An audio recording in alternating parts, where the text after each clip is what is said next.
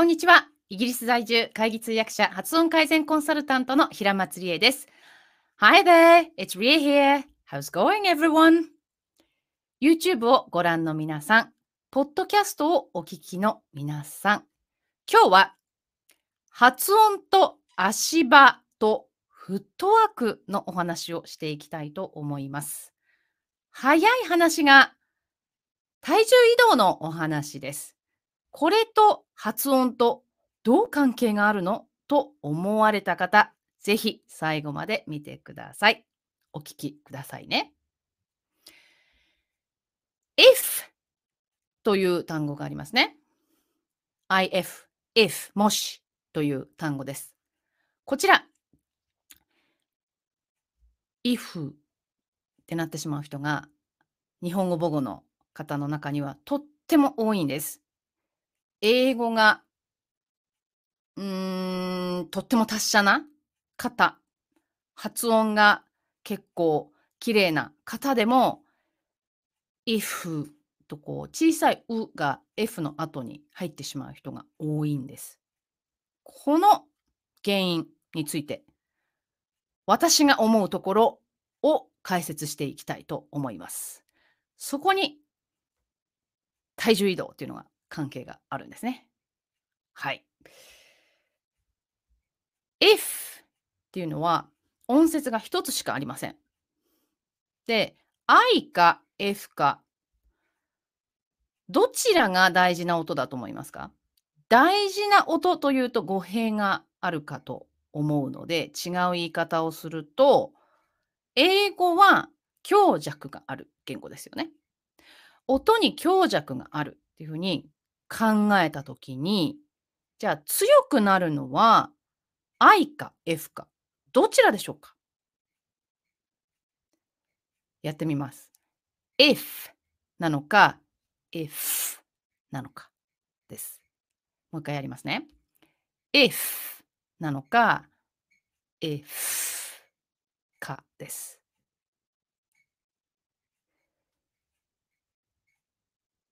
えー、ふーとこう、無声音に強音、強制、えー強い勢いと書いて強制ですけど、無声音に強制を持ってくるのって無理なんですね。なので、I と F しかオプションがありませんから、この場合、I、えっていう単母音のいの音ですね、になるんです。つまり、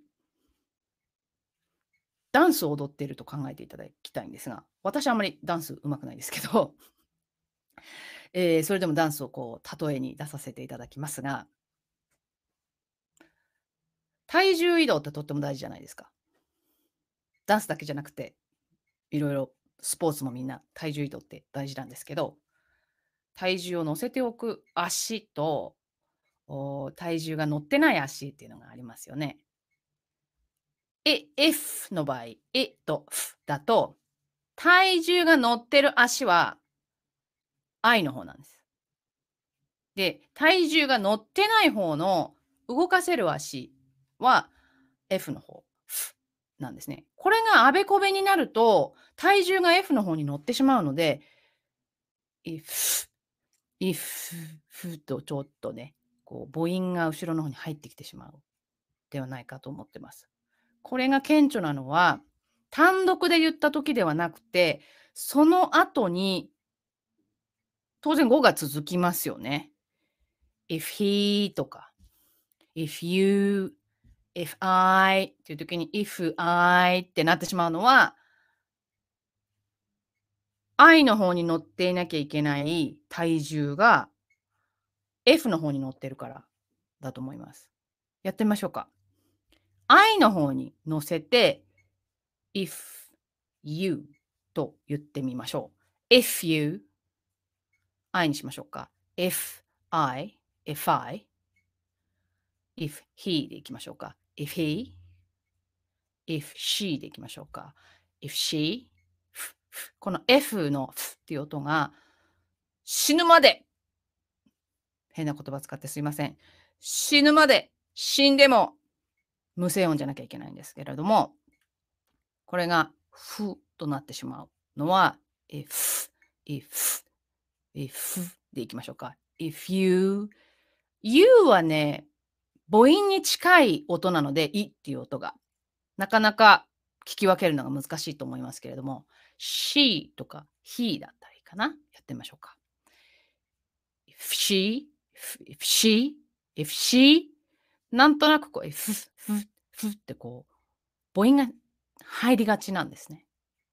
でも、ちゃんと体重を I の方、えの方にかけておくと、if she, if she でこう、F の音が無声音にしやすいんです。と思います。逆でやってみますね。F の方、if の F の方に体重をかけてやってみます。if, ifc ifc なんとなくふーっていうこう感じがしませんでした？それはバランスの問題で F のえの方にこう体重が乗ってないからなんですよね。こんな短い単語なのにこんなに いちいちこう解説がつくほど難しいのかっていう話なんですが難しく考えるっていうよりはこの発音する時の体重移動をするっていう感覚はすごく大事です。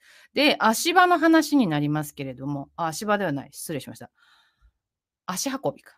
足運びの話ですが、ダンスとか、あと山歩き、山登りなんかにも関係がありますけれども、右足を出して、次に左っていうふうにこう、行く、その体重移動させるとスムーズに行く。まあ、道が、ルートがあったとします。その一瞬、そこですね。その足場です。それが間違えて左足から出てしまったがために、えー、石とかが邪魔になって、石っていうか岩っていうかな、大きめのものが邪魔になって、そのつまずいてしまうみたいなことってあると思うんですけど、あのあまりこう山とか行かれない方でもどうでしょう？こう想像力を働かせていただいてなんとなくこう感じていただけます？こう地面が上り坂とか下り坂とかゴツゴツしてるわけですね。で、ちょっと大きめの石ですよ。じあの人の頭ぐらいとかもっと大きいような石とかがゴツゴツ置いてあってとにかく、え何もない状態の平坦な道ではないというふうに想像してください。そうした時に登っていく時に右足を先に出すのか左足を先に出すのかとかどの辺りにこう足を持っていくのか足運びですねっていうのがすごく大事なんですね。怪我をしないためにとか。やっぱりこう転んでしまったりとかするので、それを体重移動をスムーズにするために足を出す前に右出すとか左出すとかあの考えなしに出してしまうんですけどもその前にちょっと一瞬意識しないといけないんですよ。きちんとうまく歩こうと思うとよしどっちの足から出そうかなっていうふうにこうするわけですね。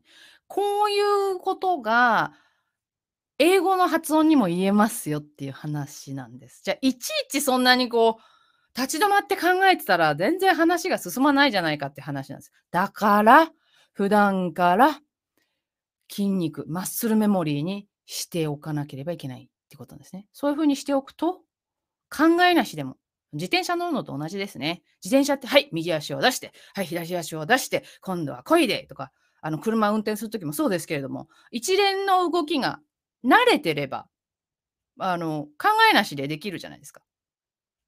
オートマチックにできるじゃないですか。あの、体の動きとして。ああいう状態になるまで反復練習をするっていうことなんですね。で、ただ反復練習をすればいいということではなくて、変な癖をすり込むっていうリスクがあるんですね。これは発音だけではないです。例えばゴルフとかテニスとか、ね、スポーツは大概そうだと思います。えー、体が覚えてしまうので、間違ったフォームとか、走り方とか、打ち方ありますね。これで正さないで気づかないで自分が実は間違ってるとか、えー、そのままそれをすり込んでいってしまうとうまくいかないですよね。結果が出せないとか、うーん、特定の筋肉だけが肥大するとか、特定の関節とか筋肉とかだけが、骨でもいいですけど、疲労するとか、怪我につながったりしますよね。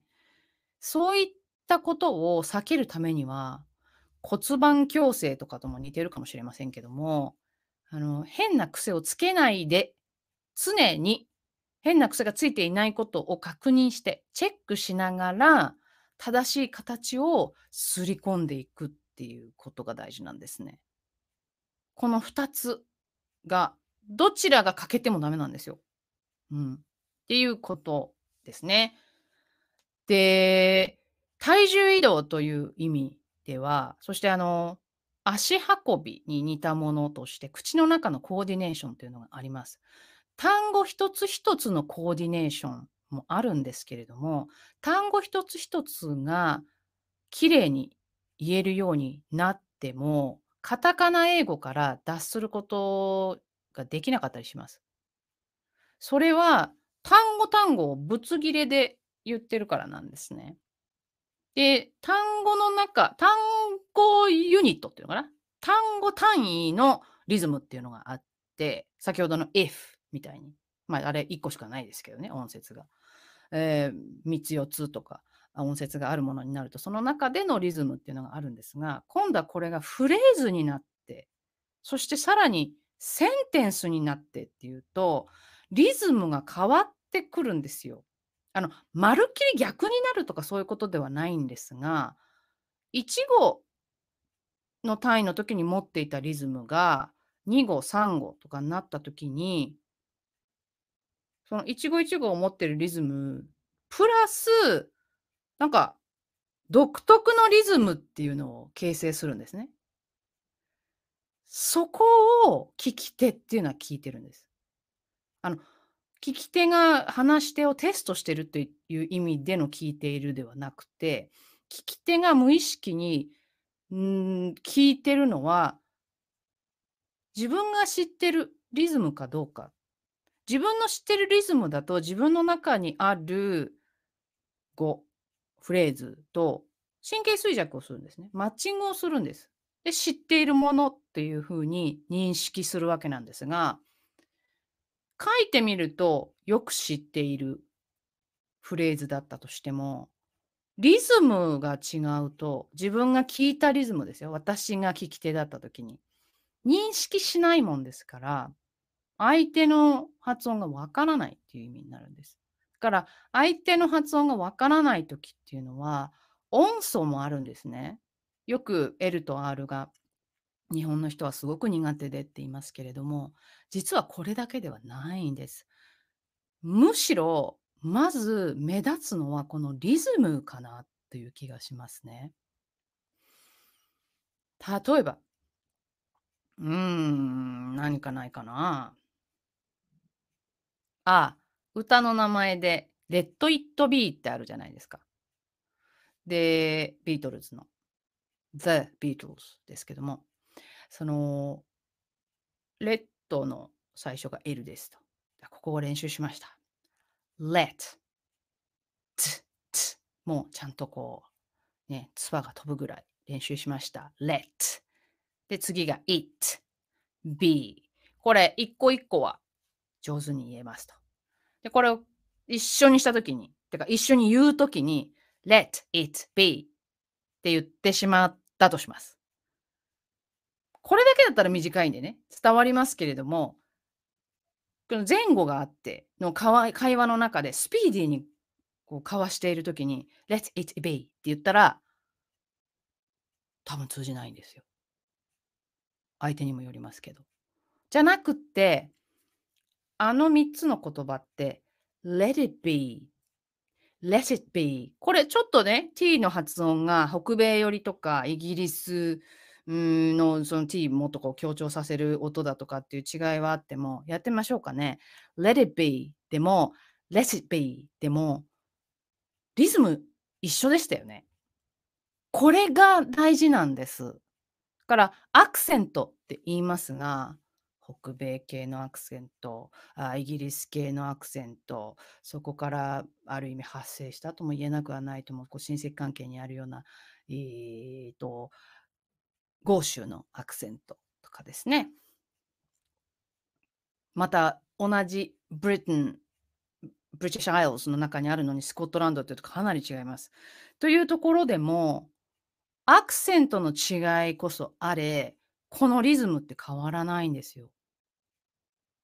多少長さっていうかね、テンポとかが違うとかっていうのは個人差は当然あると思います。私たちが母語である日本語を話しててもそうですからね。そういうレベルの話ではなくて、このフレーズになった時のリズムっていうのがあって、let it be, let it be だとすると、let it be じゃないですか。let it be これが let it be になっちゃったりとか、let it be になったりとかすると、別物ってことなんです。ここを絶対に抑えないといけませんね。ということで、今日はまた熱っぽく語ってしまいましたけれども、ぜひぜひ、この部分、体重移動とリズムですね。ミュージシャンになったつもりで、こう、楽譜が読める方であれば、音符でね、頭の中で思い描いてもいいと思います。とにかく、こう、杓子定規な、うん、リズムで、タッタッタッタッタッタッといくのが日本語なんですけれども、厳密に言うと、ちょっと違うんですが、話し手側としてはそういう認識で音を捉えているので、そういうお話をさせていただくと、割と更新してるみたいな感じで、1、2、1、2、1、2っていう感じなんですね。日本語の場合は。ですが、英語の場合は、そうではないということで、リズムを捉える。それを再現するっていうことが非常に重要というお話でした。はいえー、私のイギリス英語を中心とした発音改善コースのですね、1ヶ月集中、その第1弾、3部作の第1弾ということで、新編、まもなく開講になります。はい。えー、っと、今日の収録の時点では、うーん、あと1名、1名か2名ですね。残席があの残り少なくなっております。本当に目いっぱい、えー、1ヶ月間ですね、手取り足取り、えー、皆さんにサポートさせていただきます。楽しみにしています。私も。なので、ぜひぜひ、あの、楽しみにしていただいて、もうね、賑やかに楽しくやりたいと思っていますので、本当にこういったご時世の中、今年って本当にもう11月になると思うと、ねえ、この1年は何だったんだって、どこ行ってしまったんだっていう感じがしますけれども、そこでも具体的なことを達成して夢に近づけましょう。もう、えって言われる英語から卒業する。なんだか私の英語カタカナなんだよね。なんかカタカナな気がするわ。でも英語で結構話さなきゃいけない機会もあるし、その度に、うわーなんかなまってるって思われるの嫌だなとか、あ、なんかこの人、どこの、どこで育ったのかしら？どこでこの英語を覚えたのかしら？って思われたいという方、ぜひぜひお問い合わせ、お申し込みください。お待ちしております。Thanks for tuning in. It was all Japanese today. Sorry, it was all explanation for the Japanese audience. So, thank you for your understanding, and uh, I I promise, I promise that I uh, will speak half and half at least in English and in Japanese next time. All right, thank you. Have a good weekend. Bye bye. Please make sure you give me a thumbs up and subscribe, that really helps. Don't forget to grab your freebie to improve your LNR pronunciation. You can find the link in the description below. I'll see you in the next video. Bye!